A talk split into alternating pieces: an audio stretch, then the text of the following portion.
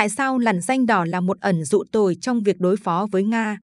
Nguồn Nigel Goodavy, New York Times, ngày 1 tháng 1 năm 2023. Biên dịch Nguyễn Thị Kim Phụ. Bản quyền thuộc về dự án nghiên cứu quốc tế. Lằn danh đỏ của Putin nằm ở đâu? Câu hỏi này được đặt ra với mức độ cấp bách ngày càng tăng khi quân Nga dù đang thua cuộc chiến ở Ukraine vẫn không ngừng gây hấn nhằm mục đích tìm ra một phân tích rõ ràng và góp phần định hướng chính sách. Tuy nhiên, trên thực tế, đó là một câu hỏi sai, bởi vì làn danh đỏ là một phép ẩn dụ tồi và dễ gây phân tâm. Có nhiều cách tốt hơn để suy nghĩ về chiến lược. Lần danh đỏ ngụ ý rằng có những giới hạn xác định đối với các hành động mà một quốc gia, mà trong trường hợp này là Nga, có thể chấp nhận từ các quốc gia khác. Nếu phương Tây vi phạm những giới hạn này, Nga sẽ đáp trả theo những cách mới và nguy hiểm hơn. Một làn danh đỏ là một ngưỡng dẫn tới leo thang. Ngoại giao phương Tây phải cố gắng hiểu và tôn trọng các làn danh đỏ của Nga bằng cách tránh các hành động đi quá giới hạn. Theo đó, các làn danh đỏ của Nga đặt ra giới hạn cho các hành động của phương Tây. Có ba sai sót trong lập luận này. Đầu tiên, nó giả định rằng các làn danh đỏ là những đặc điểm cố định trong chính sách đối ngoại của một quốc gia. Điều này hầu như không bao giờ đúng. Những gì các quốc gia nói và thậm chí tin rằng họ không thể chấp nhận có thể thay đổi triệt để và nhanh chóng. Năm 2012, Tổng thống Barack Obama nói rằng việc Syria sử dụng vũ khí hóa học là làn danh đỏ sẽ dẫn đến hậu quả khủng khiếp.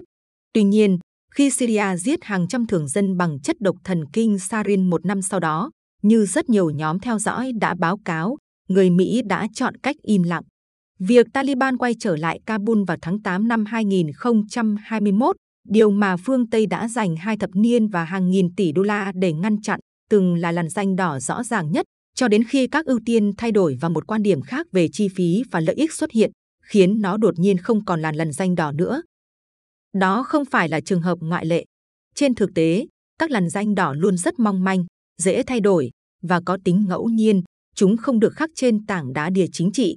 Trong khi lợi ích quốc gia là vĩnh cửu, như Henry Temple đã nói, thì cách chúng biểu hiện dưới dạng các cam kết cụ thể lại phản ánh các hoàn cảnh tạm thời, nhiều biến động như quyền lực tương đối, nhận thức về mối đe dọa, các tính toán trong nước và các xu hướng toàn cầu rộng lớn hơn. Do đó, ngoại giao không nên tìm cách né tránh làn danh đỏ của đối phương, mà phải thay đổi chúng. Một chiến lược sáng tạo và quyết đoán sẽ không tự hạn chế mình bằng nỗi sợ hãi về những điều mà bên còn lại có thể cho là không thể chấp nhận được. Thay vào đó, nó phối hợp tất cả các yếu tố trong một tình huống để khiến đối thủ chấp nhận các mục tiêu mà nó đặt ra. Lỗ hồng thứ hai của làn danh đỏ là khi tập trung vào phản ứng leo thang của một quốc gia, nó chỉ xem xét những rủi ro và tình thế lưỡng nan mà làn danh đó đặt ra cho kẻ thù, chứ không phải những rủi ro mà chính quốc gia đang leo thang phải đối mặt. Leo thang có nghĩa là hành động theo cách nguy hiểm hơn cho mọi người, và hành động đó đã từng được đánh giá là quá rủi ro. Một quyết định leo thang phải tính đến các chi phí cũng như lợi ích tiềm tàng. Leo thang là một lựa chọn, không phải là một điều chắc chắn, điều mà đối thủ có thể ngăn chặn bằng cách truyền đạt một cách đáng tin cậy cái giá đi kèm với hành động leo thang. Lỗ hổng thứ ba là việc bận tâm đến các làn danh đỏ có thể dẫn đến hành vi đánh lừa. Một quốc gia sẽ tìm cách thao túng mong muốn tự kiềm chế của đối thủ bằng cách mở rộng phạm vi lợi ích mà họ tuyên bố là cơ bản và các hành động mà họ coi là không thể chấp nhận được. Do đó, chính nỗi sợ leo thang sẽ khuyến khích leo thang những lời hù dọa. Việc chỉ ra những thiếu sót này có thể giúp soạn thảo chính sách tốt hơn. Những lo ngại về lằn danh đỏ của Nga chủ yếu xuất phát từ nỗi sợ rằng nước này có thể viện đến leo thang hạt nhân.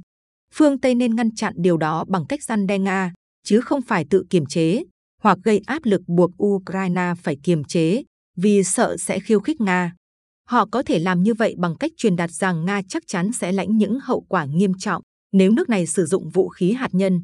Nga đã cố gắng và thất bại trong việc áp đặt làn danh đỏ bằng đe dọa hạt nhân nhiều lần kể từ khi chiến tranh bắt đầu, gần đây nhất là vào tháng 11, khi lực lượng Ukraine giải phóng Kherson chỉ 6 tuần sau khi Vladimir Putin tuyên bố đây là một phần lãnh thổ của Nga. Ukraine và phương Tây đã đúng khi bác bỏ trò dọa xuông này và nên tiếp tục làm như vậy khái niệm làn danh đỏ thực ra cũng có công dụng riêng. Nó bắt nguồn từ các cuộc đàm phán, trong đó người ta phải xác định các điều kiện tối thiểu để một quốc gia chấp nhận một thỏa thuận. Nếu những điều kiện này không được đáp ứng, quốc gia đó sẽ rời bàn đàm phán. Trong trường hợp này, các lần danh đỏ là cố định và sẽ hữu ích nếu các bên đàm phán khác biết được chúng là gì, chẳng hạn như những gì người Mỹ đã hiểu được sau khi giải mã lập trường đàm phán của Nhật trước các cuộc đàm phán dẫn đến Hiệp ước Hải quân Washington năm 1922. Nhưng áp dụng trường hợp đàm phán đặc biệt này, với ít tham số và ít kết quả, và một cuộc cạnh tranh địa chính trị phức tạp, linh hoạt và rộng lớn hơn nhiều, là một lỗi về mặt phạm trù. Dù nguy cơ leo thang hạt nhân của Nga có thể tăng lên và cần được nghiên cứu cẩn trọng, nhưng không có loại hành động đặc biệt, riêng rẽ nào mà phương Tây hoặc Ukraine có thể thực hiện sẽ tự động kích hoạt leo thang hạt nhân. Nga không có làn danh đỏ, tại mỗi thời điểm, nước này chỉ có một tập hợp các lựa chọn và nhận thức về những rủi ro và lợi ích tương đối của mình. Thông qua ngoại giao, phương Tây nên liên tục hướng tới mục tiêu định hình những nhận thức này để Nga lựa chọn các phương án mà phương Tây mong muốn. Mỹ đã từng làm điều này trước đây. Trong khủng hoảng tên lửa Cuba, cuộc đối đầu hạt nhân nguy hiểm nhất cho đến nay, quan điểm của Liên Xô đã thay đổi chỉ trong vài ngày. Cuối cùng họ chấp nhận một kết quả có lợi cho phương Tây. Nếu tư duy lằn danh đỏ thống trị vào thời điểm đó, Mỹ có thể đã chấp nhận một thỏa thuận kém hơn, làm suy yếu an ninh và uy tín của mình. Dù lợi ích của Nga trong việc khiến Ukraine chịu khuất phục lớn hơn so với khi họ triển khai tên lửa tới Cuba, logic là như nhau. Năm 1962, Mỹ đã thuyết phục nhà lãnh đạo Liên Xô Nikita Khrushchev rằng dù có khó chịu đến đâu, loại bỏ vũ khí hạt nhân khỏi Cuba vẫn là lựa chọn tốt hơn triển khai vũ khí. Tương tự, phương Tây giờ đây nên hướng đến mục tiêu thuyết phục Putin rằng việc rút quân khỏi Ukraine ít nguy hiểm hơn là tiếp tục chiến đấu. Tổng thống Nga có thể rút quân nếu ông hiểu rằng một cuộc chiến trường kỳ sẽ đe dọa chế độ của ông, một chế độ mà sự bảo tồn nó dường như là điều duy nhất ông quan tâm hơn việc sát nhập Ukraine bằng cách làm suy yếu nghiêm trọng sự gắn kết trong nước hoặc leo thang mất kiểm soát. Nước Mỹ nên tập trung vào ba điều. Đầu tiên, họ không nên tuyên bố rằng có những biện pháp họ sẽ không thực hiện hoặc có những hệ thống vũ khí họ sẽ không cung cấp để hỗ trợ Ukraine. Đơn phương tự kiềm chế đồng nghĩa với việc nhượng bộ không cần thiết. Tệ hơn, việc đó sẽ khuyến khích Nga thăm dò và cố gắng áp đặt thêm các giới hạn đối với hành động của Mỹ, khiến cuộc chiến ngày càng rủi ro hơn.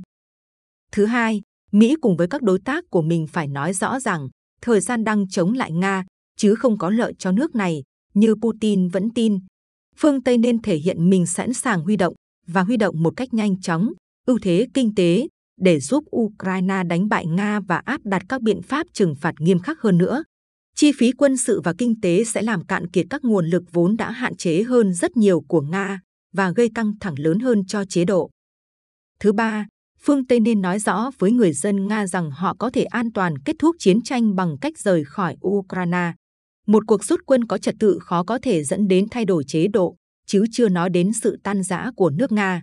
Cả hai kết quả này, tức thay đổi chế độ và làm Nga tan rã, đều không phải là mục tiêu chính thức của chính sách phương Tây và việc nhắc đến chúng là vô ích, thậm chí phản tác dụng. Một số người ở phương Tây sẽ phản đối ý tưởng chấn an Nga kiểu như vậy. Nhưng nếu giới tinh hoa Nga kết luận rằng việc Nga rời khỏi Ukraine cũng nguy hiểm như khi ở lại, thì họ không có động cơ nào để kêu gọi chấm dứt chiến tranh. Chấn an không có nghĩa là thỏa hiệp. Nếu được thực hiện một cách chắc chắn và kiên định, các chiến dịch ngoại giao định hình mục tiêu hỗ trợ cho chiến dịch quân sự của Ukraine có thể đảm bảo rằng lựa chọn ít tệ nhất của Nga phù hợp với những gì mà phương Tây mong muốn. Một chiến lược như vậy đi ngược lại với việc chấp nhận các làn danh đỏ. Rõ ràng, làn danh đỏ là phép ẩn dụ ngược với phép ẩn dụ được sử dụng khi chiến tranh mới nổ ra. Khi nước Nga vẫn còn có vẻ mạnh, nhiều người đã đề xuất cho Putin lối ra để thuyết phục ông ngừng chiến đấu. Giờ người Nga đã yếu hơn, người ta lại kêu gọi phương Tây kiềm chế để thuyết phục Putin không liều lĩnh hơn nữa. Cả hai cách tiếp cận đều tưởng thưởng cho hành động xâm lược của Nga bằng cách điều chỉnh chính sách của phương Tây cho phù hợp với mong muốn của Nga. Trước đây, Putin đã không được chọn lối ra và lúc này ông cũng không nên được phép xác định giới hạn của chính sách phương Tây. Hoạch định chiến lược cần những suy nghĩ thấu đáo, chứ không phải những phép ẩn dụ lười biếng.